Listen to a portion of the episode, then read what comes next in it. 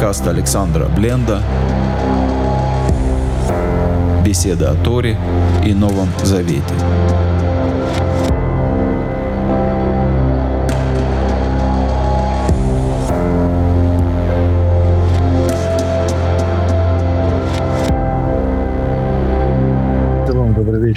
Нас глава Китиса с 30 главы 11 стиха до 34 главы 35 стиха. Глава Китиса в центре своем имеет рассказ о Золотом Тельце. Это начинается с того, что описывает, что происходит в стане Израиля. Израиль празднует создание Тельца. Конечно, только малое число людей из Израиля участвует в этом. Но, тем не менее, шум, радость от этого праздника доходит до горы Синай. И Всевышний говорит Маше, иди спустись с горы, ибо развратился твой народ. И когда Маше начинает умолять Всевышнего и просить его не гневаться на народ. И свою молитву к Всевышнему Маше начинает со слов «Зачем возгораться гневу твоему на народ твой?» Маше начинает эту молитву, казалось бы, даже с некоего упрека. Удивительно, как можно так начинать молитву в такой ситуации. Народ Израиля сотворил себе, по сути, идола. И как можно спрашивать в данном случае, зачем?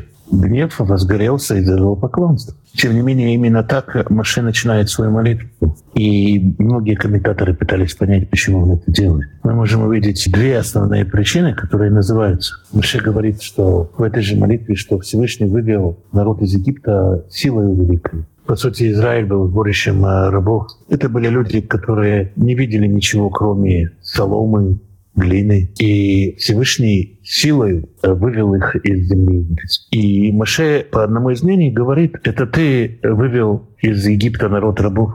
Как же теперь ты э, гневаешься на этот народ? Как можно гневаться на людей, которые всю жизнь были рабами? Они сформировались как рабы, и они целиком и полностью находились под влиянием Египта. Если в Египте поклонялись Тельцу, то не мудрено, что этот народ решил поклоняться Тельцу. Что ж теперь гневаться на этот народ? Другое мнение говорит о том, что Маше говорит об обетованиях Всевышнего. Всевышний пообещал, что выведет народ из Египта. И если народ э, окажется погубленным э, в пустыне, то народы мира могут сказать, у их Бога не было сил довести народ до, до Ханаана. Такие два основных объяснения тому, почему Маше так начинает молиться. Но по сути это сводится к одному. Примирись с детьми, с народом, это дети твои. Маше понимает, что народ согрешил. Когда он подойдет к лагерю, мы увидим, мы увидим его чувства. Он разбивает скрижали в гневе. Сам он гневен. Но когда он говорит со Всевышним, он просит Всевышнего не изливать на народ гнев. Ищет э, пути заступиться за свой народ. Один из э, самых величайших учителей в истории, первый вождь еврейского народа, он не спешит на суд. Его первое стремление — это оправдать народ. И он довольно дерзко предстоит перед Всевышним за народ.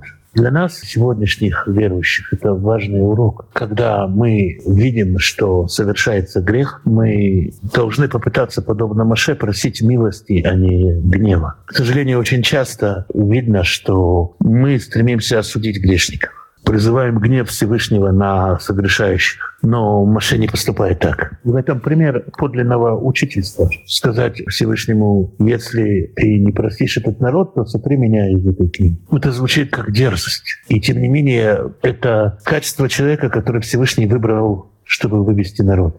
Подобно этому много веков спустя напишет апостол Павел, что он э, готов был бы быть отлучен от Христа ради своего народа. И именно Павла избрал Всевышний для того, чтобы нести благую весть. Мы видим, что если мы хотим э, предстоять за свой народ, то мы должны предстоять дерзновенно, буквально положить душу за свой народ. Ради милости, а не ради излития гнева.